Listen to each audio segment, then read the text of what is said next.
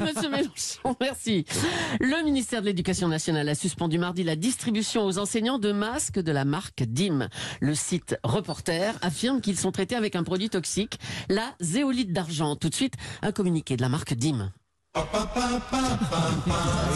Moi, Bien pour me sûr. sentir protégé et léger à la fois, je ne sors jamais sans mon masque DIM.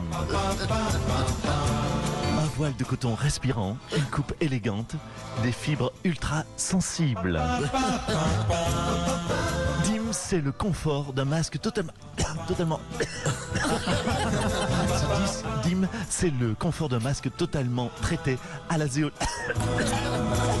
traité à la zéolite. Dim, c'est le confort allié à à l'élégance. À l'élégance. Oh, putain, je peux pas respirer. Au secours, au secours. Dim, Dim, mon partenaire Covid. Oh putain. Bon, ben, on a compris.